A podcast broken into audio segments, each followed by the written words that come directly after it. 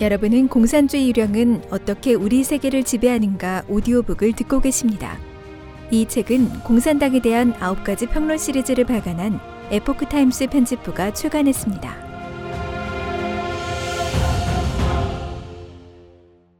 제13장 미디어 편 미디어를 거짓과 마성의 정보 채널로 만들다. 머리말 현대 사회에서 미디어의 영향력은 매우 거대하다. 각 지역사회, 민족, 국가에서부터 전 세계에 이르기까지 사람들의 주의력은 24시간 미디어에 의해 이끌리고 있다. 미디어는 신문, 잡지 등의 인쇄 미디어에서 TV, 라디오, 영화 등의 시청각 미디어로 발전하고 이어서 온라인 미디어가 등장하고 또 소셜 미디어, 1인 미디어가 가세하면서 미디어의 정보 전달 기능은 전파 속도, 전파 범위, 시청각 효과 면에서 대폭 강화됐고 사회와 대중에 미치는 영향력 또한 크게 확대됐다. 사람들은 미디어에 의존해 최신 뉴스와 미래를 분석하는 정보를 얻는다. 따라서 정보의 바다에서 미디어는 대중의 눈이고 귀이며 심지어 두뇌이기도 하다. 미디어는 정보를 선별하고 해석하는데 영향을 줄 뿐만 아니라 사상과 의사결정, 그리고 행동에도 영향을 미친다. 이런 측면에서 미디어는 거대한 권력을 갖고 있다고 할 수 있다. 사회 엘리트 계층, 특히 정치인에게 언론 보도는 민의의 반영이며 행동의 풍향계다. 언론이 관심을 갖는 이슈는 큰 관심을 받지만 보도되지 않는 이슈는 방치되거나 잊힌다. 미국 독립선언문을 작성한 토머스 제퍼스는 나는 신문 없는 정보와 정부 없는 신문 중 하나를 선택하라면 주저없이 정부 없는 신문을 택하겠다고 했다. 이는 언론이 얼마나 중요한지를 보여준다. 언론은 보편적 가치를 지키는 역할을 할 수도 있고 악령을 돕는 역할을 할 수도 있다. 근본적으로 말하면 언론의 사명은 사회의 공기로서 진실을 공정, 정확, 신속하게 보도하고 정의를 바로잡고 악을 억제하고 선을 고양하는 데 있다. 서방에서 언론은 사회 핵심 가치를 수호하는 실체로서 제4의 권력이라는 지위를 얻었고 기자들도 무관의 제왕이라고 불린다. 이는 언론인들에게는 최대의 영예이자 자긍심이다. 언론의 거목이자 유명한 플리처상을 만든 조세 필리처는 이렇게 말했다. 우리 공화국가 언론은 흥망성쇠를 함께한다. 유능하고 공정하고 공익정신을 기준으로 삼는 언론은 잘 훈련된 슬기로운 인재를 보유함으로써 시비를 명쾌히 가리는 해안과 선을 선택하고 행하는 용기를 가진다. 이런 언론은 정부를 지탱하는 공중도덕을 지켜낼 수 있다. 이런 공중도덕이 없으면 어떠한 정부도 사기꾼이나 웃음거리에 지나지 않는다. 냉소적이거나 돈의 양심을 팔거나 독자를 현혹하는 언론은 역시 의심이 많고 이익만 꾀하고 쉽게 선동당하는 민중을 만들어낼 것이다. 공화국의 미래를 만드는 역량은 미래 언론인의 손에 있다. 그러나 인류의 도덕이 보편적으로 타락하면서 언론도 권력의 압력과 금전의 유혹 앞에서 변절하지 않고 본연의 사명을 다하기가 어려워졌다. 공산국가에서 미디어는 정권의 노예가 돼 세뇌 도구와 살인 공범으로 전락했고 서양에서는 공산악령의 통제하에 공산주의 사상에 심각하게 물들었다. 공산악령의 대리인은 공산주의 이념을 널리 퍼뜨려 미디어를 전통과 도덕을 배척하고 그릇된 정보와 거짓과 증오를 전파하는 도구로 만들어 세상 기풍을 나날이 타락시켰다. 진실을 전파하고 도덕과 정의를 지키는 언론의 진정한 책임은 늘 뒷전이다. 미디어의 현황을 정확히 인식하고 언론의 사명을 되찾는 것은 현 시대에 지극히 중요하고 급박한 일이다. 1. 공산국가의 미디어는 세뇌 도구. 공산당은 처음부터 언론을 선정과 세뇌 도구로 삼았다. 마르크스와 엥게스는 1847년 작성한 공산주의자 동맹에서 선전 공작이라는 개념을 내놓고 회원들에게 혁명 의지를 갖고 선전 공작에 매진할 것을 요구했다. 마르크스와 엥게스는 그들의 글에서 언론의 성격과 기능을 설명하면서 당의 진지, 당의 나팔수, 정치 중심, 여론 도구 등의 단어를 자주 사용했다. 레닌은 언론을 선전 선동과 혁명 발동의 도구로 이용했다. 그는 이스크라, 프라우다 등의 신문을 창간해 혁명을 선전하고 선동했다. 이후 정권을 잡은 소비에트는 즉시 미디어로 정치 세뇌를 실시해 국민을 통제하는 동시에 대외적으로는 이미지 선전을 하고 혁명을 수출했다. 중국 공산당도 마찬가지로 언론을 독재 정권의 여론 도구이자 당과 정부의 나팔수로 만들었다. 중국 공산당은 정권을 장악하고 정권을 공고히 하는 것은 총과 붓에 달렸음을 잘 알고 있었다. 언론 선전은 총과 마찬가지로 중국 공산당이 정권을 세우고 통치를 이어가는데 중요한 도구였다. 일찍이 예난 시절부터 마오쩌둥의 비서 후차오무는 당성이 첫째라는 원칙을 내놓았고 당 기관지는 매 한 편의 논평, 보도자료, 뉴스 등에서 모두 당의 관점과 당의 견해를 관철해야 한다고 요구했다. 중국 공산당은 정권을 잡은 후 TV, 라디오, 신문, 잡지는 물론 그 이후에 나온 인터넷 매체까지 모두 엄격히 통제하고 독점함으로써 공산당 이데올로기를 주입하고 세뇌하는 도구로 만들어 의견이 다른 사람을 타격하고 대중을 위협하고 진상을 왜곡하고 은폐했다. 엄격한 언론 심사 때문에 중국 기자들은 늘 살얼음판을 걷듯이 조심해야 했고 다른 견해를 가진 기자들은 처참한 징벌을 피할 수 없었다. 관영 언론뿐 아니라 개인의 웹사이트나 블로그 등에서 발언한 내용도 모두 감시 대상이 됐다. 중국 공산당 통치하에서 언론의 역할을 아주 생생하게 묘사한 말이 있다. 나는 공산당에 충실한 개다. 당이 누구를 물라고 하면 누구를 물고 몇 번 물라고 하면 몇 번을 문다. 사실 공산당 언론은 당이 시키는 대로 공격하는 데 그치지 않는다.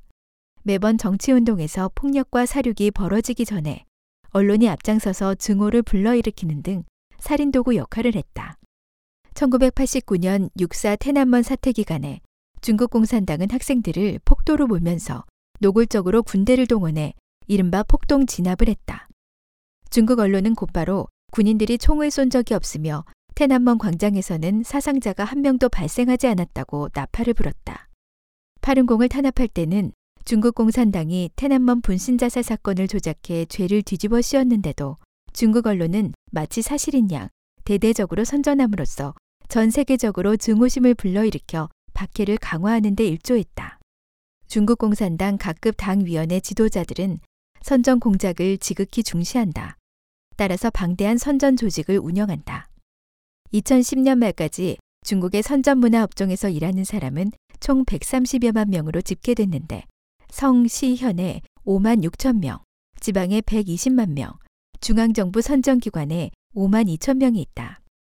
여기에는 인터넷 여론을 감시하고 통제하는 사이버 경찰, 게시판 관리자와 댓글 부대, 그리고 기타 다양한 신분의 선정 공작 인원은 포함되지 않았다. 공산당이 집권하는 국가들은 예외 없이 언론을 통제하기 위해 자원을 대량으로 투입한다. 오랜 기간 공산국가 매체들은 독재 정당을 위한 나팔수가 돼 온갖 거짓을 퍼뜨려 세상을 어지럽혀 왔는데 그 폐해는 입으로 다 형용하기 어려울 정도다. 2. 공산당에 침투당한 서방 언론. 지난 세기 공산당 진영과 자유사회가 대치하는 과정에서 공산사령은 천방백계로 자유사회에 지속적으로 침투했는데 가장 중요한 침투 연결고리 중 하나가 서방 미디어였다. 이 장에서는 미국 언론이 세계적으로 미치는 거대한 영향력을 고려해서 공산당령이 미국 언론을 표적으로 벌인 일련의 침투 활동을 심도 있게 분석하고자 한다.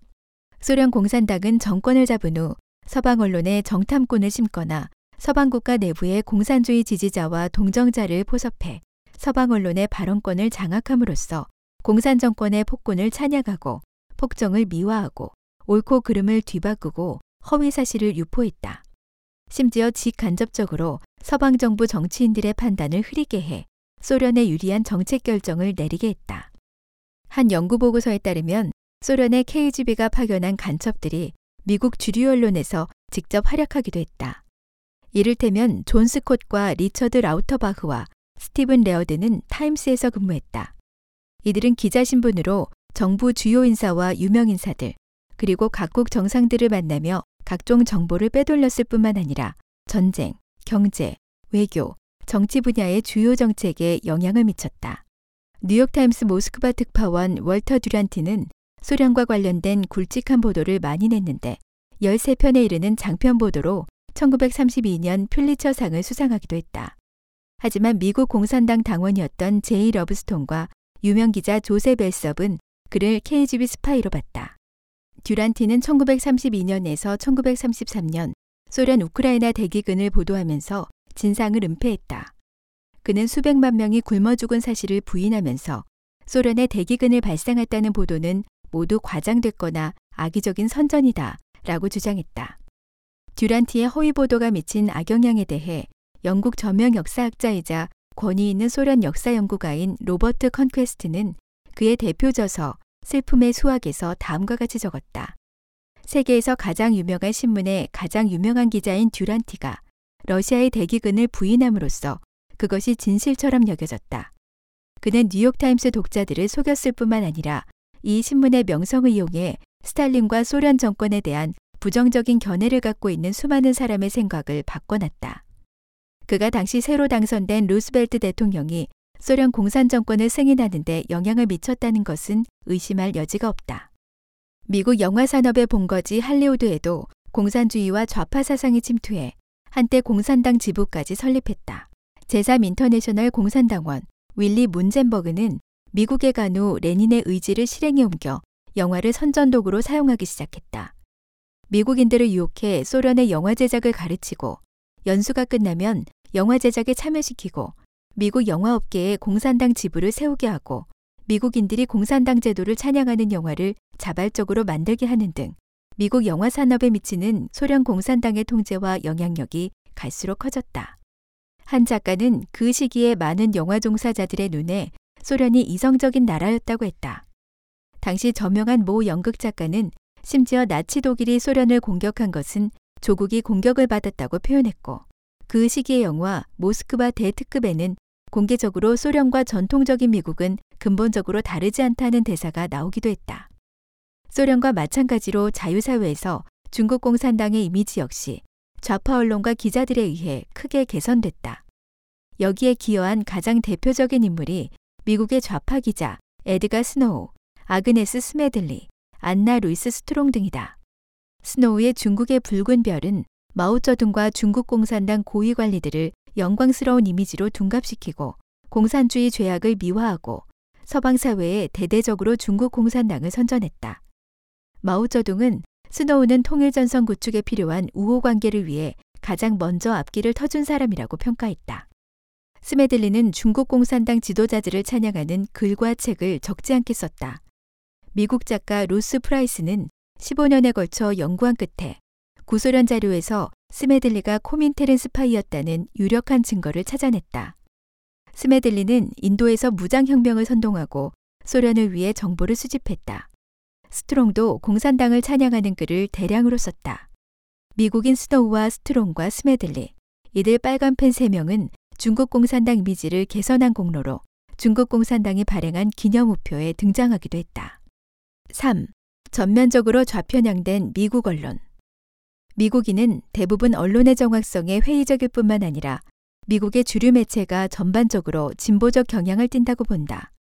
여론조사에 따르면 조사 대상의 47%가 미국 언론이 진보 쪽으로 편향됐다고 보았고 보수 쪽으로 편향됐다고 답한 사람은 17%에 그쳤다. 사람들은 당연히 이런 의혹을 가질 것이다. 언론은 경쟁이 치열한 업종인데 어떻게 체계적으로 편견을 가질 수 있는가? 기자나 편집자는 정치적 입장이나 사회 문제에 대한 개인적인 견해가 있더라도 언론인으로서 그들의 보도에 영향을 미쳐서는 안 된다. 왜냐하면 기자는 직업 윤리상 객관적인 공정함과 균형을 중시하고 개인의 정치 성향에 좌우되지 말아야 하기 때문이다. 만약 정말로 체계적인 편견이 존재한다면 기업가들이 편견 없는 새로운 미디어를 만들므로써 편견 있는 미디어는 파산할 것이다.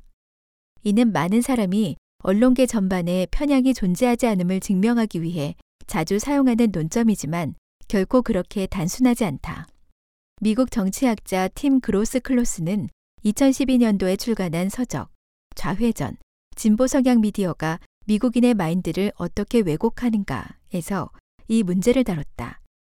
그는 사회과학 연구 방법으로 미국 주요 언론의 정치적 성향을 분석했는데 미국 언론은 일반 유권자들에 비해 훨씬 더 좌편향됐다는, 즉 자유주의와 진보주의에 치우쳐 있다는 결론을 내렸다.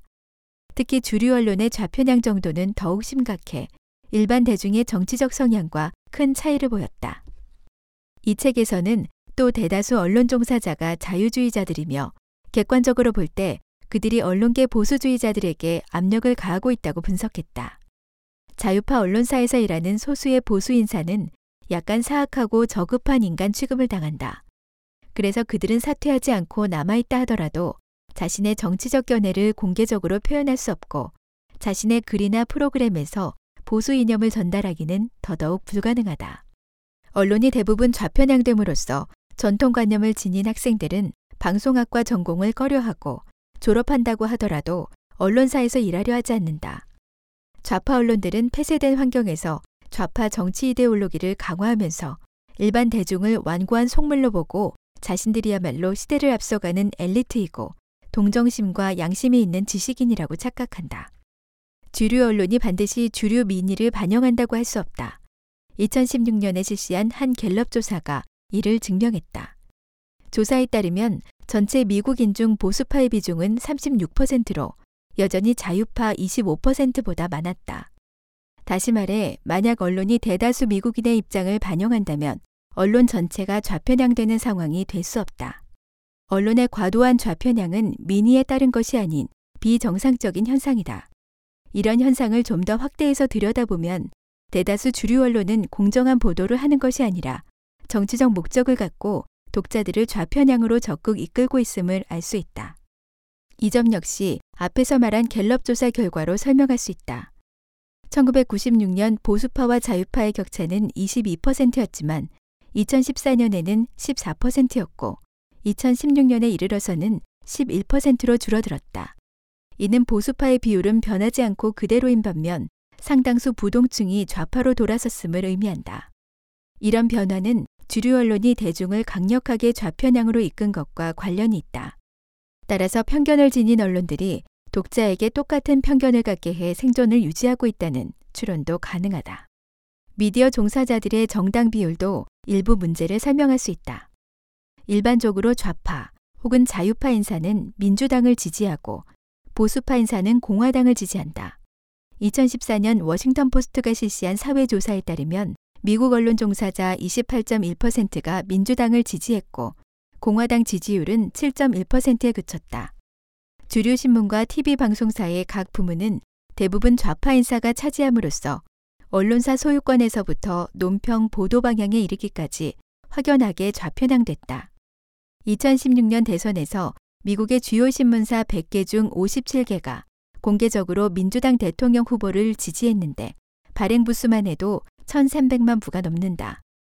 이에 비해 공화당 대통령 후보를 지지하는 신문사는 두 곳에 불과했고 발행 부 수도 30만 부에 불과했다. 언론은 왜 이처럼 심각하게 좌편향됐을까?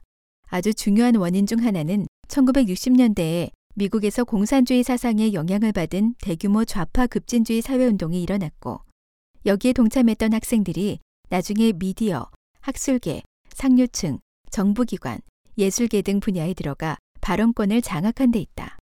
대학교도 마찬가지로 교수 대부분이 좌파였다. 따라서 그들의 좌파적 이데올로기는 자연스럽게 신문방송학 및 문학계열의 학생들에게 영향을 미쳤다. 언론사에서 일하는 언론인들의 봉급은 그리 높은 편이 아니기에 대다수 언론인은 이상주의와 사명감 때문에 이 업종을 선택했다. 하지만 공산당령은 이 틈을 파고들어 아주 중요한 언론업계를 슬그머니 좌파의 근거지로 만들었다. 언론계뿐만 아니라 영화계도 심하게 잠식당해 오늘날 할리우드는 이미 좌파 사령부가 돼버렸다. 좌편향 제작자들은 정교한 제작 기술과 능란한 스토리텔링 기법으로 좌파 이념을 사회에 퍼뜨리고 전 세계로 확산시켰다. 자본주의 비판, 계급적 억압, 동성애 찬양, 평등권 추구, 반미 콤플렉스 등이 영화 스토리로 자주 등장한다. 미국 작가 벤 샤피로는 여러 할리우드 스타와 PD를 인터뷰한 후 황금 시간대의 선전, 좌파 진영이 어떻게 당신의 TV를 점령했는지 보여주는 솔직한 할리우드 이야기라는 책을 썼다. 한 유명 PD는 이 업종은 진보주의가 100% 주도하고 있다. 이 점을 부인하는 것은 농담이거나 거짓말을 하는 것이다. 라고 했다. 다른 정치적 관점을 갖는 것이 영화업계에 진입하는 데에 장애가 되지 않느냐는 질문에는 물론이다. 라고 했다. 다른 한 유명 PD는 할리우드가 프로그램을 통해 정치적 주장을 홍보한다는 사실을 노골적으로 인정했다. 그는 나는 실제로 이런 현상에 매우 찬성한다고 했다. 경찰을 소재로 한 다큐멘터리를 제작한 한 PD는 방송에서 부정적인 선입견, 즉 소수인종을 범죄자로 등장시키면 인종차별로 단정하는 고정관념을 형성하고 싶지 않아 의도적으로 백인 범죄자를 더 많이 보여주었다고 시인했다. 샤피로는 영화업계가 좌편향된 원인 중 하나로 영화업계가 이념을 구분해 업무 관계를 맺는 것이라고 분석했다. 즉, 같은 이념을 가진 사람끼리 일을 한다는 것이다. 그는 할리우드 내 사람들이 보수파에 대한 차별을 숨기지 않는다는 놀라운 사실도 발견했다. 그는 또 포용과 다원화를 주장하는 사람들이 이념에 대해서는 전혀 포용하지 않는다고 지적했다. 4. 자유주의 진보주의의 정치 도구로 전락한 언론. 세계 최초로 미주리 대학의 저널리즘 스쿨을 설립해 저널리즘의 아버지로 불리는 월터 윌리엄스는 1914년 유명한 저널리스트의 신조를 발표했다. 여기에는 대중을 위해 봉사하고 명쾌 정확 공정하고 신을 경외하고 오만한 권력욕에 휘둘리지 않고 대중과 영합하지 않고 독자를 존중한다 등의 내용이 포함돼 있다. 그러나 1960년대 이후 진보주의가 미국에서 판을 치면서 미국 언론들은 큰 영향을 받았다. 그래서 정치적 옹호가 객관적인 보도를 대신했고 자유주의와 진보주의 보도가 공정한 보도를 대신했다. 이 책에서 이미 여러 번 지적했듯이 자유주의와 진보주의는 공산주의를 새롭게 위장한 것이다. 미디어 엘리트의 저자는 기자들이 논란이 있는 문제를 보도할 때 자신의 입장과 교육 배경을 반영하며 또 보도국에서 다수를 차지하는 정치 자유파가 언론 보도를 자유주의 쪽으로 끌고 간다는 사실을 발견했다. 저널리스트인 짐 카이퍼스는 미국 언론의 200여 년 변천 과정을 연구한 결과 오늘날 주류 언론은 뉴스 구성과 보도 면에서 모두 자유주의적이고 진보주의적이라고 지적했다. 그는 한 좌파 신문 편집인의 발언을 인용했다. 우리는 늘 팔에 자유주의 완장을 차고 다른 생활 방식과 관점을 용납하지 않는다. 우리는 솔직하게 말한다. 만약 당신이 여기서 일하려면 반드시 우리와 한 배를 타야 하고 자유주의적이고 진보주의적이어야 한다. 다른 한 연구에서도 카이퍼스는 인종, 복지개혁, 환경문제, 총기 규제 등 많은 사회적 이슈에서 주류 언론들이 모두 좌편향됐음을 발견했다. 좌편향된 언론이 주도권을 잡으면서 미국의 정치 생태계에 큰 영향을 미쳤다. 언론은 자신들의 정치 성향을 보도에 섞어 시청자와 독자들에게 전달했다. CBS 전직 기자 버나드 골드버그는 2001년 월스트리트 저널 기고문에서 주류 방송사 진행자들의 편견이 너무나 심각해 그들은 심지어 무엇이 자유주의의 편견인지조차 모르는 지경에 이르렀다고 지적했다. 진실한 믿음을 중시하는 서양인은 주류 언론을 접하거나 중요한 뉴스를 볼 때 기본적으로 방호벽을 치지 않는다. 사람들은 언론에 보도된 뉴스는 객관적이고 포괄적이라고 여기며 전문가의 분석 또한 객관적인 자료에 기초한 신뢰할 만한 정보라고 보는 인식이 지배적이다. 이러한 믿음이 부지불식 간에 자신을 좌편향 언론의 세뇌하에 놓이게 하고 언론이 좌파 세력을 키우는 중요한 기지가 되게 했다. 서방 자유국가는 전통적으로 언론의 진실성, 객관성, 공정성을 중시한다. 물론 지금은 가짜 뉴스가 난무하지만 이는 지극히 이례적인 현상이다. 따라서 언론은 일반적인 상황에서는 가짜 뉴스를 만들어 대중을 속이는 대신 상당히 복잡하고 은밀한 수단을 사용한다. 주로 다음과 같은 수법을 동원한다. 1. 선택적인 보도. 매일 전 세계적으로 수천 수만 가지 사건이 벌어진다. 이 중에 어떤 사건이 대중에게 노출되고 어떤 사건이 묻혀버릴지는 전적으로 언론의 선택에 달렸다. 이런 의미에서 보면 현대 언론은 거대한 권력을 갖고 있다. 하지만 많은 언론과 언론인이 공산주의 이념에 영향을 받으면서 좌파 색채를 띤 논조가 보도 전반을 지배하고 있다. 예를 들면 사회정의, 평등, 페미니즘 등의 이슈는 대대적으로 정면 보도하는 반면 공산주의의 죄악은 거의 부각하지 않는다. 뉴트 깅리치 전 미 하원 의장은 좌파 언론들이 공산주의에 호감을 갖고 있다고 비판한 바 있다. 좌파 언론들이 마르크스주의가 빚어낸 수많은 비인간적 사건들을 외면하고 오히려 부정적인 시각을 무마하려 한다는 것이다. 선택적으로 보도하는 유형은 세 가지다. 첫째, 사건에 대한 선택이다. 즉, 독자들에게 좌파 이념을 심어주는 사건만 보도한다. 둘째, 사건 배경에 대한 선택이다. 즉, 사건의 발생과 결과에 대해 전면적으로 보도하는 것이 아니라 좌파 이념을 지지하는 부분만 보도한다. 셋째, 평론에 대한 선택이다. 즉 좌파 이념에 유리한 개인 혹은 단체의 관점만 인용하고 반대 의견을 간략하게 보도한다. 그로셀로스와 제프리 밀리오 박사는 2005년 논문 미디어 편향에 관한 측정에서 이렇게 썼다. 기자가 한쪽 정치 세력이 원하는 사실과 사건을 선택해 보도했을 경우 보도함으로써 범하는 잘못 하나하나가 보도하지 않음으로써 범하는 수백, 심지어 수천 개의 잘못과 맞먹는다. 2. 전략적인 의제 설정. 1960년대 미디어 연구자들은 의제 설정이라는 영향력이 매우 큰 이론을 내놓았다. 버나드 코는 이를 매우 간단 명료하게 설명했다. 그는 사람들에게 문제를 어떻게 생각하라고 종용할 수는 없지만 어떤 문제를 생각해야 할지를 결정해 줄 수는 있다고 했다. 다시 말해 언론은 보도 횟수를 늘리거나 지속적으로 추적 보도 등으로 특정 문제의 중요성을 강조하는 반면 다른 문제들의 관심은 약화시킬 수 있다. 트랜스젠더의 권리 등 소수의 관심사가 이슈가 된 것은 언론의 의제 설정이 성공한 전형적 사례로 볼 수 있다. 이 밖에 지구 온난화 문제가 언론과 정계의 중대한 관심사가 된 것도 언론과 기타 정치 세력들이 장기간 함께 공을 들인 결과라고 할 수 있다. 3. 잘못된 사고 프레임 가동. 언론이 외면할 수 없을 정도로 파장이 큰 사건은 잘못된 사고 프레임으로 그 사건에 대한 해석권을 선점한다. 1960년대 성해방 운동과 복지국가 정책이 가정 해체를 가속화하고 빈곤과 범죄를 확산시켰다.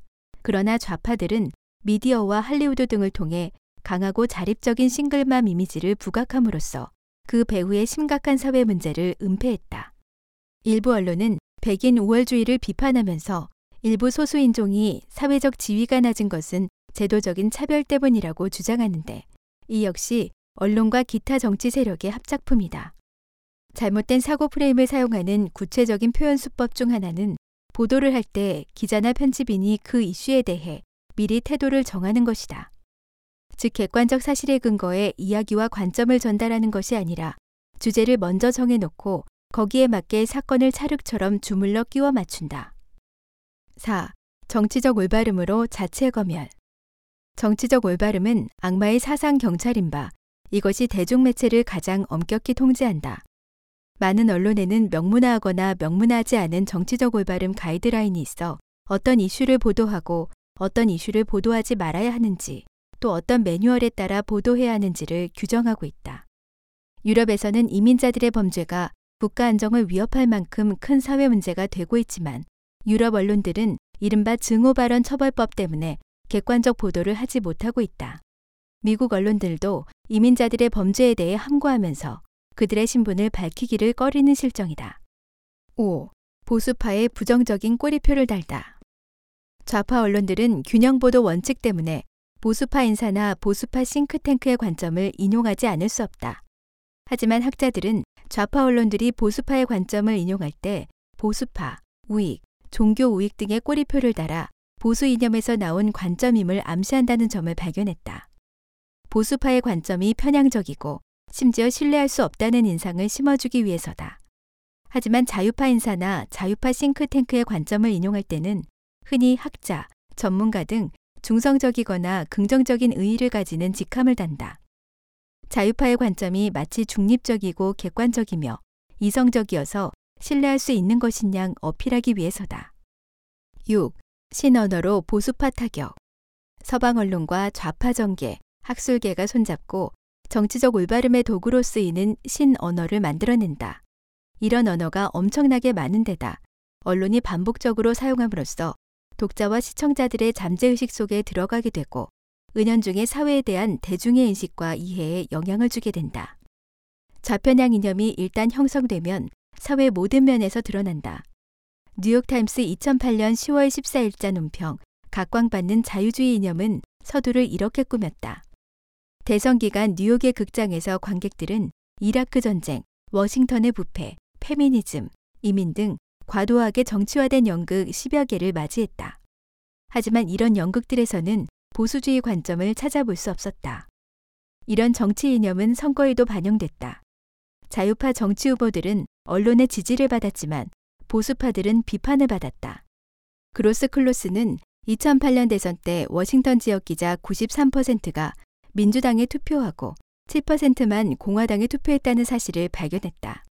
하지만 이들 기자의 보도와 각 분야 전문가들의 분석은 이미 유권자들의 투표에 영향을 미쳤다. 그로스클로스는 대선 보도가 정말 객관적이고 공정했다면 공화당의 존 맥케인 후보가 56%를 얻어 46%에 그친 민주당의 버락 오바마를 이겼을 것으로 추정했다. 하지만 실제로는 맥케인 후보가 46%대 53%로 패배했다. 5. 영화로 전통 가치를 파괴하다. 할리우드 영화가 미치는 사회적 영향은 세계적이다. 수적으로 보면 전 세계 영화 중에서 미국 영화가 차지하는 비율은 10%도 안 되지만 1930년대 이래로 할리우드 영화가 세계 각국의 영화관 스크린을 점유하는 비율은 70%가 넘는다. 할리우드는 미국 문화의 아이콘으로서 미국의 가치관을 전 세계에 전파하고 확대하는 통로가 됐다. 이러한 도구를 놓칠 리 없는 악마가 할리우드 영화를 이용해 반전통적인 가치를 전파하고 있다. 오늘날의 미국인은 상상하기 어렵겠지만 1930년에서 40년대에 미국 학부모들은 영화가 자녀에게 나쁜 영향을 미칠까봐 걱정할 필요가 전혀 없었다. 당시에는 영화계에 엄격한 도덕 규범이 있었기 때문이다. 1934년 미국의 영화계는 교회의 협조하에 헤이스 규약을 도입했다. 이 규약의 첫 조항은 모든 영화는 관객의 도덕 수준을 떨어뜨려서는 안 된다. 따라서 관객으로 하여금 범죄자, 범죄 행위, 죄악 등을 동정하게 해서는 안 된다고 규정하고 있다. 이 규약에는 물론 성에 관한 조항도 있다. 혼인과 가정의 신성함을 지켜야 하고 영화가 저속한 성관계를 용납하거나 일상적인 행위로 비춰지게 하면 안 된다. 분류는 가끔 이야기 전개상 필요할 때가 있지만 절대로 노골적으로 묘사하거나 바른 것으로 착각하게 하거나 매력적으로 보이게 해서는 안 된다. 하지만 1950년대부터 공산당령이 주도하는 성해방 관념이 고조되면서 문화 도덕에 큰 충격을 주었다. 또한 텔레비전이 보급되면서 영화계가 큰 경쟁 압박을 받게 되자 갈수록 헤이스 규약을 무시하게 됐고 할리우드의 자발적인 검열도 무너지기 시작했다. 소설을 영화화한 로리타는 계부와 미성년 의붓딸 사이의 불륜이 주제였는데도 오스카상과 골든 글러브상을 수상했다. 또한 이 영화에 대한 평가도 많이 달라졌다.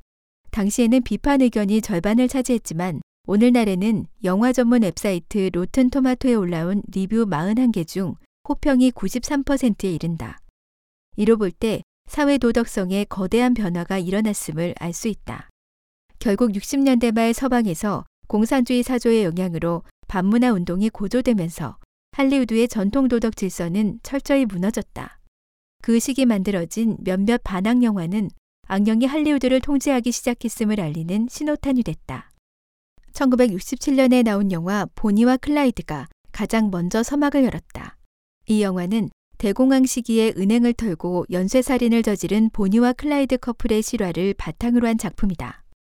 당시 많은 사람이 은행의 집을 압수당해 떠돌이 신세로 전락했는데 보니와 클라이드 부부가 이에 의분을 품고 범행을 저질렀다는 내용을 담고 있다. 이 영화는 살인을 하고 은행을 터는 행위를 불공정한 사회에 대한 불만으로 묘사해 정당화했다. 하지만 이 책에서 여러 번 말했다시피 악마는 악행을 고상하고 정의로운 행위로 둔갑시키는데 능수능란하다. 영화에서 강도 부부는 미남 미녀인데다가 인간미가 있고 정의감이 넘치는 인물인 반면 경찰은 무능하고 간사하다. 이 같은 설정은 전통적 가치와 사회 질서에 반항하는 당시 사회상을 그대로 드러냈다. 심지어 영화는 남녀 강도가 경찰이 미리 파놓은 함정에 빠져 억울한 죽음을 맞이하는 것으로 막을 내린다. 결국 청년들을 매료시킨 이 영화는 폭력 영화의 정석이 됐고 보니와 클라이드는 위대한 목표를 위해 수난당한 성도처럼 인식됐다. 이 영화는 주류 사회에 큰 충격을 줬지만 반항적인 학생들 가운데서는 큰 공감을 얻었다. 특히 남녀 주인공이 타임지 표지에 오르면서 젊은이들은 그들의 스타일, 옷차림, 대화 방식, 사회 관습을 거부하고 전통을 반대하는 생활 방식, 심지어 자살하는 방식까지 모방했다. 한 급진적인 학생단체의 리더는 언론 기고문에서 보니와 클라이드는 쿠바의 게릴라 지도자 체게바라와 베트남 공산당 테러리스트 응우옌 반조이 같은 영웅이라고 했다. 또 다른 급진적 학생단체는 우리는 잠재적인 보니와 클라이드가 아니라 우리가 바로 보니와 클라이드다 라고 주장했다. 이 영화는 폭력과 성을 적나라하게 묘사하고 범죄를 미화했다는 점에서 할리우드의 도덕적 기준을 훨씬 벗어났지만 업계의 찬사를 받으면서 두 개 부문에서 오스카 대상을 수상했다. 이는 할리우드의 기존 규칙이 붕괴했음을 의미한다. 또 하나의 영화는 같은 해 연말에 발표된 졸업이다. 이 영화는 1960년대 대학생들의 심적 방황과 혼란을 그렸다. 남자 주인공은 대학을 졸업한 후 인생의 목표를 찾지 못해 막막해 한다. 그는 아버지 세대가 수호하는 전통 가치관이 고리타분하고 위선적이라고 여겨 주류 사회 진입을 거부한다. 이후 한 유부녀의 유혹에 넘어가 불륜에 빠지지만 곧 그녀의 딸과 연인이 된다. 그녀의 딸은 어머니와 남자친구의 관계를 알게 된 후 고민하다가 결국 다른 남자와 결혼식을 올린다. 하지만 주인공은 결혼식이 끝나갈 무렵 나타나 신부를 데리고 도망을 간다. 이 영화는 반전통, 성물란, 난륜, 애정도피 등을 한꺼번에 섞어 놓아 난잡하고 기괴했지만 당시 청년들의 반항적이고 혼란스러운 심리와 반전통적인 시류와 맞아떨어져 큰 호응을 얻어냈다. 당시 이 영화의 박스 오피스 순위는 역대 영화를 통틀어 1위였다. 이런 흥행에 힘입어 영화 졸업은 오스카상 감독상을 수상하는 등 할리우드의 인정을 받았다. 이 두 편의 영화는 이른바 뉴 할리우드 시대의 서막을 알렸다. 1968년 연말 할리우드는 헤이스 규약 대신 등급 제도를 도입해 등급 표시만 하면 어떤 내용이든 모두 스크린에 올릴 수 있게 했다. 이는 미디어의 자율적 검열을 느슨하게 하고 연예계의 선악 기준도 모호하게 만들었는데 사실상 연예 미디어 종사자들로 하여금 도덕과 창작을 분리하게 했다. 결국 악마는 변이된 사조와 미디어를 이용해 대중의 욕망을 자극함으로써 쉽게 얻을 수 있는 싸구려 만족감으로 현실을 회피하게 만들었다. 또한 악령은 영화 제작사의 탐욕을 부추겨 폭력과 색정적인 것들로 큰 돈을 벌게 했다. 영화는 매우 특별한 미디어다. 관객들은 영화 속 분위기에 완전히 빠져들어 현실을 잊은 채 주인공과 같은 경험을 하고 영화 감독과 같은 시각을 갖게 된다. 성공한 영화는 관객들을 작품에 취하게 만들고 심지어 현실로 돌아오기 싫게 만든다. 이런 특성 때문에 영화는 대중의 가치관에 큰 영향을 미쳤으며 악마 역시 영화의 이런 점을 이용해 사람들이 더 효과적으로 전통에서 멀어지게 했다. 한 유명 영화 제작자는 다큐멘터리는 사상이 이미 바뀐 사람들을 바꿔놓고 영화는 아직 사상이 바뀌지 않은 사람들을 바꿔놓는다고 했다. 다시 말해 다큐멘터리는 관객들의 기존 가치관을 강화하지만 영화는 관객들의 마음을 사로잡는 방식으로 부지불식 간에 새로운 가치관을 심어놓는다. 영화 보니와 클라이드의 제작자이자 남자 주인공은 사회주의 이념에 열광하는 스타였다. 그는 오스카상과 골든글로브상 수상작인 레즈를 통해 냉전이 절정의 시기에 평이한 이미지로 급진 공산주의자들에 대한 미국인들의 시각을 바꾸는데 성공했다. 역시 그가 감독 겸 주연을 맡아 오스카상 후보에 오른 영화 불워스의 주인공은 매우 솔직한 대통령 후보다. 감독은 이 주인공의 입을 빌려 관객들에게 계급 문제야말로 미국 정치의 핵심 문제이며 백인과 흑인의 공통된 이익은 그들과 부자들 사이의 공통된 이익보다 중요하다고 말한다. 영화가 흥행에 성공하자 사람들은 그에게 미국 대통령에 도전하라고 권하기도 했다. 영화의 선동 효과는 즉각적으로 나타난다. 예를 들어 영화 보니와 클라이드의 시사회에서 한 관객은 영화가 끝나자마자 자리를 박차고 일어나 큰 소리로 경찰에게 욕설을 퍼부었다. 등급 제도가 실시된 후 할리우드의 첫 R등급, 즉 19금 흥행 영화 이지 라이더는 마약을 걷잡을 수 없이 유행시켰다. 영화는 장발의 히피족 두 명이 오토바이를 타고 마약을 판 돈으로 미국을 횡단하는 이야기를 담았다. 이들의 모험에는 로그막, 마약, 히피 코민, 창녀 등이 동반했는데 영화 촬영 때 심지어 진짜 마약을 사용하기도 했다. 그들은 현실을 도피해 욕망을 방종하고 전통에 어긋나는 자유로운 히피족 생활을 했는데 수많은 반항 청년의 로망이 됐다. 그들은 또 마약을 반문화의 상징이 되게 했다. 이 영화 감독은 코카인이 미국에서 큰 문제가 된 것은 정말 내 탓이다고 시인하기도 했다. 등급 제도가 탄생한 후 할리우드는 공산당령에게 통제돼 성, 폭력, 마약과 범죄 조직 등으로 얼룩진 영화를 줄줄이 만들어냈다. 한 연구에 따르면 1968년부터 2005년 사이에 발표된 할리우드 작품 중 R등급 영화가 58%를 차지했다. 미국의 빅터 클라인 박사가 1970년대에 솔트레이크 시티에서 상영된 영화 37편을 분석한 결과 57%가 주인공의 불륜 행위를 정당화하거나 합리화했고 38%는 범죄 행위가 보상을 받거나 성공으로 비춰지고 부정적인 결과는 전혀 없는 것으로 표현됐다. 또한 59%는 주인공이 한 명 이상을 살해했고 여주인공 중 72%가 불륜을 저질렀다. 단 한 편의 영화에서만 남녀 주인공의 성관계가 합법적인 부부 사이에서 일어났고 주요 인물의 결혼 생활이 정상적이고 건전한 영화는 22%에 불과했다. 영화가 과도하게 폭력적이고 선정적이라는 비판에 대해 영화는 단지 현실 생활을 반영하는 것 뿐이어서 부정적인 영향을 별도로 더 주지 않는다는 것이 일반적인 변명이다. 하지만 위의 수치로 볼 때 이것은 명백히 거짓이다. 많은 할리우드 좌파 인사가 필연적으로 자기 가치관을 작품에 반영해 사회 대중에게 영향을 미친다. 전 할리우드 극작가이자 영화 평론가 마이클 매드베드는 할리우드 인사들이 자기의 뜻에 따라 사회 가치관을 바꿔놓고 폭력을 미화하고 성문란을 부추기고 가정을 폄하한다고 비판했다. 도덕을 타락시키는 영화를 만드는 것이 돈 때문이라고 말하는 사람도 있지만 어쨌건 결과는 모두 악마가 원하는 것이다. 도덕을 타락시키는 영화의 효과는 충격적이다. 야수나 괴물을 영웅의 위치에 올려놓고 심지어 사람이 야수가 되거나 수간이 주제가 되는 영화를 할리우드 주류가 인정하고 찬사를 보내는 지경이 됐다. 사람들이 이런 것들을 거부감 없이 수준 높은 영화로 받아들이는 것 자체가 바로 악령이 우리 이 세상을 지배하고 있음을 보여주는 생생한 증거다. 이런 반전통적인 영화들은 심오한 이치를 탐구하고 사회 문제를 반영하는 것 같지만 사실은 교묘한 구실로 복잡한 사회 현상을 들춰내 상황에 따라 도덕 기준이 변해야 한다고 느끼게 한다. 사실 이는 관객들에게 이 세계에는 뚜렷한 선악의 구별이 존재하지 않고 전통은 따분하고 억압적이며 전통 사회에서 배척받았던 추악한 행위가 특정 상황에서는 스포트라이트를 받을 수 있고 심지어 추앙받을 수 있다고 선포하는 것이나 다름없다. 사람들이 영화를 즐기는 사이에 악령은 이러한 방식으로 도덕 상대주의를 사람들의 마음속 깊이 슬그머니 심어놓아 사람들이 한 걸음 한 걸음 전통에서 멀어지게 한다. 6. TV로 변이된 이념을 주입하다. 오늘날 TV는 휴식이나 대화, 식사처럼 일상생활의 한 부분이 됐다. 자주 TV를 보면 자기도 모르는 사이에 가치관이 바뀌게 된다. 미국 미디어 리서치 센터의 조사 연구가 이를 뒷받침한다. 예를 들어 TV를 많이 보는 사람일수록 성실, 신뢰, 공정 등의 전통적 가치관과 멀어졌다. 또 TV를 많이 보는 사람일수록 성에 더욱 개방적이어서 혼의 성관계, 낙태, 동성애 등에 쉽게 공감한다.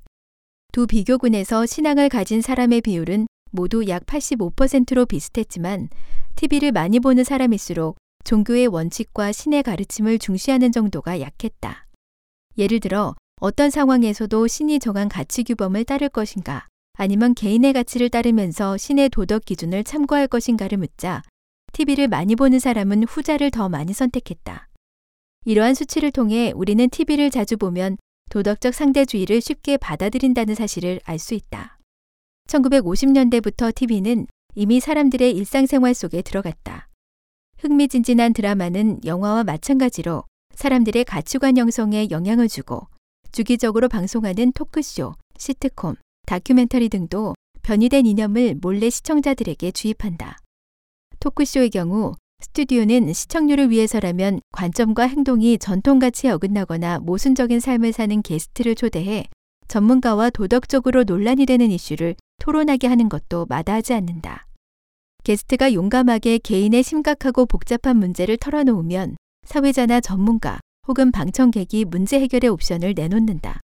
시청률을 올리기 위해 방송에서는 일반적으로 어떠한 도덕적 판단도 하지 않는다. 그래서 많은 방송 프로그램이 온갖 타락하고 변이된 행위와 관점을 선보이는 전시장이 됐다. 사람들은 그들이 원래 고수하던 가치관이 특정한 상황에서는 적용되지 않을 수 있다고 생각하게 됐다.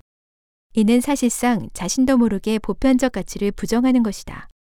그리고 많은 TV 방송국의 저녁 시간 방송이 저속하고 저급한 내용을 담고 있어 차마 볼 수 없을 정도다. 일부 방송 진행자는 막말하는 것을 자랑스럽게 여기고 심지어 여성 진행자들도 불손한 말을 예사로 내뱉는다. 이런 방송들은 대부분 사람이 정신적 긴장을 늦춘 상태에서 오락 형식을 빌려 저속하고 반문화적이고 반전통적인 내용을 주입하는데 시간이 흐르면서 사람들은 거리낌 없이 받아들이고 심지어 동화되어 도덕이 타락하는 것을 느끼지 못한다. TV 시트콤도 일상생활에서 자주 볼 수 없는 변이된 가치관과 행위를 끊임없이 반복적으로 보여줌으로써 사람들이 무감각해지고 정상적인 것으로 받아들이게 한다. 샤피로는 이런 예를 든 적이 있다. 미국에서 인기 절정이었던 프렌즈라는 시트콤에 이런 장면이 나온다. 레즈비언인 캐롤은 전 남편 로스의 아이를 가졌다. 캐롤은 이 아이가 동성애자 가정에서 자라는 데 대해 걱정이 많았는데 이를 본 피비는 그에게 이렇게 말했다. 내가 자랄 때 아버지는 떠나셨고 어머니는 돌아가시고 계부는 감옥에 가셨지. 그래서 난 온전한 가정이 뭔지도 몰라. 그런데 내 아이는 아직 태어나지도 않았는데 세 명의 부모가 서로 사랑을 주겠다고 다투고 있잖아. 그 아이는 세상에서 가장 운이 좋은 아이야. 로즈는 이 말을 듣고 마음이 놓였다. 샤피로는 임신한 레즈비언, 그리고 부모가 세 명인 가정이 정상적인 것으로 묘사됐을 뿐만 아니라 부러움을 사는 가족으로 그려졌다고 적었다. 사람의 뇌파는 다섯 가지 패턴으로 나타나는데 그 가운데 알파파와 베타파는 사람이 깨어있을 때의 패턴이다. 사람이 긴장해서 일할 때는 베타파가 나타나는데 이때 사람은 분석 능력이 강하고 이성적인 사고를 한다. 만약 변론 중이라면 뇌파는 선명하게 베타파가 나타난다. 다시 말해 사람이 이런 상태에 있을 때는 경각심이 높아져 쉽게 속지 않는다. 그러나 방심하고 있는 상태에서는 알파파가 나타나는데 이런 상황에서는 감정이 사람을 지배하고 분석 능력이 떨어진다. 텔레비전을 볼 때 사람의 뇌는 사고하는 상태에 있는 것이 아니라 긴장의 끈을 늦추고 다른 사람의 말을 쉽게 받아들이는 알파파 상태에 있다. 이 때문에 시청자들은 드라마 속 논리에 쉽게 설득된다. 연구 결과에 따르면 방송 프로그램 중 3분의 2의 폭력적인 내용이 담겨 있고 잘못된 성인식을 심어줄 수 있는 내용도 텔레비전과 영화 속에 널리 퍼져 있다. 청소년들은 학교에서 받는 성교육 외에도 성 관련 정보를 대부분 매스컴에서 얻는다. 또한 미디어는 청소년의 폭력성을 키울 뿐만 아니라 혼전 임신, 성문란을 부추긴다. 성인 콘텐츠를 자주 보는 청소년이 3년 안에 임신할 확률은 그런 방송을 덜 보는 청소년보다 두 배나 높게 나타났다. 결국 미디어의 성 관련 프로그램이 성폭행 등의 범행을 일으킬 확률을 높인다. 한 학자는 미디어의 음란물과 성적 관련 내용들이 사회의 가치관과 전통을 뒤흔든 것과 관련해 미디어의 성적인 내용이 넘치면서 어린이들은 물론 비평가들조차 거부하기 힘들게 됐다. 미디어가 진정한 성교육자가 됐다고 생각한다고 지적했다. 미디어의 영향으로 혼의 성행위, 간통 등은 익숙한 생활상이 됐고 당사자가 원하면 안 될 것이 없다고 생각하기에 이르렀다. 샤피로는 자신의 책 황금 시간대의 선전에서 미국에 큰 영향을 미친 드라마 100여 편을 분석했다. 그는 이 프로그램들이 자유주의를 긍정적으로 평가하고 무신론을 퍼뜨려 신앙을 비웃고 성폭력과 페미니즘을 확산시켜 동성애와 트랜스젠더를 지지하고 도덕을 배척해 전통적인 부부, 가정, 부모 자식 관계를 부정하고 좌파 관점을 퍼뜨려 포악한 사람을 바른 인물로 만든 일련의 과정이 점차 도덕이 타락하는 과정이었고 이런 반전통적 생활 방식이 사회 대중, 특히 청소년들의 관념에 큰 영향을 미쳤음을 발견했다. 특히 이른바 뮤직 TV 프로그램은 청소년 시청자들에게 선정적이거나 변태적인 성행위를 노골적으로 보여준다. 영화 등급제가 실시된 후 성적인 영화들은 X등급 표기만 하면 상영할 수 있게 됐다. 기술이 발전함에 따라 이러한 음란물들은 지하에서 지상으로 올라와 비디오 대여점, 유료 케이블 방송, 여관 등에서 쉽게 접할 수 있게 돼 사람들을 끊임없이 타락시키고 있다. 악령은 어린이들도 빼놓지 않고 TV 방송을 통해 추한 캐릭터, 폭력적인 만화 등으로 오염시켰다. 특히 각종 진보주의 자유주의 이념을 주입했는데 예를 들면 다원주의라는 미명으로 동성애를 받아들이게 하고 이 세상에 너 자신은 오직 한 명이라는 말로 도덕성과 상관없이 존중받아야 한다는 등의 잘못된 생각을 갖게 했다. 물론 모든 할리우드 영화 제작자가 대중에게 의도적으로 변이된 관념을 주입하는 것은 아니지만 그들이 일단 악령의 진보주의, 자유주의 이념을 인정하게 되면 자신도 모르게 작품에 이런 변이된 이념을 섞어 넣게 된다. 진정으로 주도 면밀한 계획은 악령이 세운다. 그리고 미디어 종사자들은 신에서 멀어지면서 악령이 조종하는 대로 행동으로 옮긴다. 7. 가짜뉴스로 전면전을 펼치다. 공산주의의 투쟁 철학은 정치 목적을 위해서라면 최소한의 도덕성을 저버리고 모든 수단을 동원하여 극한 전쟁을 할 것을 요구한다. 2016년 미국 대선에서 전통파 후보인 트럼프는 정치적 올바름을 반대하고 전통 가치와 법치 질서를 회복하고 감세 정책으로 경제와 민생을 살리고 인간이 신을 숭앙하는 정신을 회복하는 등 미국을 극좌에서 우로 끌어오는 조치를 취하겠다고 공약했다. 이에 당황한 자유파들은 자신들이 통제하는 주류 언론을 앞세워 대대적으로 트럼프를 공격하기 시작했다. 대선 과정에서 좌파 언론들은 온갖 수단을 동원해 일제히 트럼프를 헐뜯었다. 또 그의 지지자들을 인종주의자, 성차별주의자, 이주민 배척자, 교육 수준이 낮은 백인 등으로 낙인 찍어 경멸받고 배척당하게 함으로써 대선을 좌우지하려 했다. 이러한 추세에 따라 절대 다수, 거의 95%의 언론이 트럼프 낙선을 장담했다. 하지만 예상을 뒤엎고 트럼프가 대선에서 최종 승리했다. 통상적으로는 선거 과정이 아무리 치열했어도 그 선거 기간이 끝나면 각 당파는 선거 전 상태로 돌아가는 것이 정상이다. 공정성을 원칙으로 하는 언론은 더더욱 중립을 유지해야 한다. 그러나 2016년 대선 종료 후에도 미국 언론들은 선거 당시의 증오심을 유지했고 심지어 너 죽고 나 죽자는 식으로 끝장을 보려 했다. 대다수 언론은 고의적으로 사상 최고치를 기록한 주가 지수, 외교적 승리, 이슬람 국가의 소탕 작전의 성과, 18년 만에 가장 낮은 실업률, 미국 기업들의 활력 회복 등 트럼프 정부가 이뤄낸 성과를 보도하지 않고 무시했다. 그뿐만 아니라 언론들은 수시로 근거 없는 보도를 쏟아내며 사사건건 방해했다. 예를 들어 언론들은 이른바 러시아 스캔들을 떠들썩하게 보도했지만 특검 수사팀은 지금까지 아무런 증거도 찾지 못했고 국회 보고서는 아예 관련 의혹은 근거가 없다고 밝혔다. 언론들은 또 트럼프를 공격하기 위해 대량의 가짜 뉴스를 만들어냈다. 2017년 12월 미국 한 TV 방송사는 트럼프가 보좌관에게 러시아 정부와 접촉할 것을 지시했다는 허위 보도를 냈다 망신을 샀다. 이 방송사는 해당 보도를 낸 기자에게 4주간 무급휴직 징계를 내리고 가짜 뉴스를 걷어들이는 것으로 마무리했다. 결국 그 두 기자는 방송국을 떠나야 했다. 이들 보도팀은 그동안 피바디상을 4회, 에미상을 17회나 수상할 정도로 뛰어났지만 가짜 뉴스로 명예롭지 못하게 퇴장했다. 2018년 6월 한 온드라스 소녀가 어머니와 함께 미리국 하려다 국경 순찰대에 저지돼 우는 사진이 언론과 인터넷을 통해 퍼졌다. 언론은 소녀가 어머니와 강제로 헤어지게 됐다며 국경을 지키고 불법 이민을 막는 트럼프의 정책을 대대적으로 비판했다. 이후 한 유명 잡지가 표지에 그 아이와 트럼프의 모습을 합성한 사진과 함께 미국 방문을 환영합니다. 라는 문구를 넣어 트럼프를 조롱하기도 했다. 하지만 여자아이의 아버지는 언론과 인터뷰에서 딸이 엄마와 떨어져 있지 않았다고 했다. 미디어 리서치 센터는 최근 2년간 방송된 미국 주요 3대 방송사의 저녁 뉴스를 분석한 결과 트럼프 관련 뉴스가 이들 3대 방송사의 중점 보도 내용으로 저녁 뉴스의 3분의 1의 시간을 할애하는 것으로 나타났다. 2017년에는 트럼프에 대한 부정적인 보도가 90%에 이른 반면 긍정적인 보도는 10%에 불과했다. 2018년에는 부정적인 보도가 91%로 상황이 더욱 심각해졌다.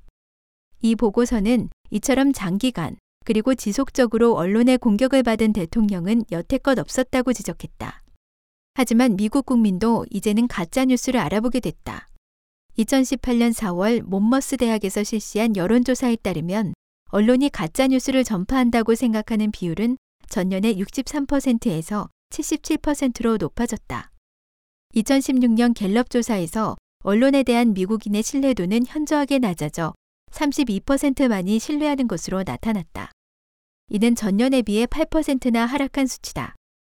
한 언론사 사장은 가짜뉴스는 우리 시대의 암이다 라고 통탄했다. 미국 대선 투표 결과를 보면 트럼프에 대한 지지와 반대 의견은 거의 반반인데 비해 언론의 태도는 기본적으로 반대 일변도여서 지극히 비정상적이다. 트럼프를 악마화하고 공격하는 것은 그가 전통을 회복하려고 하기 때문이고 그의 이념이 좌파 반전통 사상과 공존할 수 없기 때문이다. 언론이 트럼프를 공격하는 목적은 신뢰를 떨어뜨려 전통을 회복하려는 그의 노력을 저지하려는 데 있다. 즉, 사회가 전통으로 돌아가는 것을 저지하기 위함이다. 더욱 걱정스러운 것은 많은 언론이 급진적 언론의 증폭기가 돼 사회 모순을 격화하고 증오와 대립을 야기해 사회 분열을 심화하고 있다는 점이다. 그들은 기본 윤리를 무시하고 결과마저 따지지 않은 채 같이 죽자는 식으로 나라를 혼란과 위험에 빠뜨리고 있다. 맺은 말. 언론은 언론의 사명을 다해야 한다. 지난 세기 공산학령은 국지적인 침투로 세상의 각 영역을 파고들었지만 오늘날에 이르러서는 이미 인류의 모든 것을 잠식해 이 세상을 지배하고 있다. 인류 사회에 거대한 영향력을 미치는 언론 역시 공산 악령에게 이용돼 사람들을 세뇌하고 기만함으로써 도덕이 타락하고 있고 사람들도 자신도 모르는 사이에 변이되고 있다. 서방 국가에서 많은 자유파 언론은 공산 악령의 도구로 전락해 진상을 감추고 세상 사람들을 오도하고 있다. 많은 언론이 기본적인 직업 윤리마저 저버린 채 수단과 방법을 가리지 않고 공격과 매도와 비방을 일삼는데 언론의 신망과 사회적 영향을 고려하지 않는다. 악마의 계획이 성공할 수 있었던 것은 명예욕, 이욕, 무지, 나태, 이기심, 동정심, 쟁투심 등 인간의 각종 도덕적 약점을 이용했기 때문이다. 일부 언론인은 진실을 아는 체 하면서 전통 가치에 반기를 들고 어떤 사람은 타락한 대중의 욕구에 영합해 주목받으려 하고 어떤 사람은 자신의 진로를 위해 타락한 기준에 순종하고 어떤 사람은 질투와 적개심으로 가짜 뉴스를 꾸며냈고 어떤 사람은 무지하고 게을러서 가짜 뉴스를 믿는다. 또 어떤 사람은 다른 사람의 선량함과 동정심을 이용해 이른바 사회 정의를 고취하면서 사회를 좌편향으로 이끌고 어떤 사람은 정치적 경제적 목적을 위해 수단과 방법을 가리지 않는다. 언론의 사명은 숭고하다. 언론은 대중이 일상생활에서 정보를 얻는 생명선이자 사회 정의를 지키는 감시자로서 대중의 신뢰를 한 몸에 받는 존재다. 객관성과 공정성은 언론이 갖추어야 할 가장 기본적인 책임인 바, 이는 대중이 언론을 신뢰하는 이유이기도 하다. 그러나 오늘날 언론의 난맥상은 곳곳에 존재하고 있어 언론에 대한 믿음을 떨어뜨리고 있다. 언론의 사명을 되찾고 언론의 영광을 재현하는 것은 언론인의 영광스러운 책임이다. 언론의 사명을 되찾는다는 것은 언론이 진실을 추구해야 함을 의미한다. 진실은 온전하게 그리고 진정성 있게 보도돼야 한다. 많은 언론이 사회 현상을 보도할 때 진실의 일부만을 전달해 잘못된 결론에 이르게 하는데 이는 거짓말보다 더 해로울 수 있다. 언론의 사명을 되찾는다는 것은 선량함을 추구하는 것이기도 하다. 언론이 선량함을 추구하는 것은 동정심을 남발하거나 정치적 올바름을 위해서가 아니라 인류의 진정한 장기적 복지를 위해서다. 인류의 출로는 하루빨리 경제적 풍요를 누리는 데 있는 것이 아니고 공산악령이 꾸며낸 유토피아에 있는 것은 더더욱 아니다. 인류의 출로는 신이 열어준 전통의 길을 따라 도덕 수준을 높이고 최종적으로 반봉 귀진해서 생명의 진정한 고향으로 돌아가는 것이다. 도덕을 중시하는 사회를 만드는 것이야말로 언론의 근본적인 선량함이다. 인류 사회에는 선과 악이 공존하는 바, 진실을 알리고 악을 폭로하고 악을 억제하고 선을 고양하는 것이야말로 언론의 책임이다. 언론의 사명을 되찾는다는 것은 또한 언론이 인류의 미래와 관련 있는 대사에 더 많은 관심을 가지는 것을 의미한다. 최근 100여 년간 이 세상에는 자유사회와 공산진영이 대치하는 상황이 나타났다. 겉보기에는 이념의 대결이지만 실제로는 바른 것과 삿된 것, 선과 악, 생과 사의 대결이다. 공산악령은 전 세계에서 인류 문명을 유지하는 도덕을 파괴하고 있는 바, 동일어 공산 정권이 붕괴된 후에도 그것은 사라지지 않았다.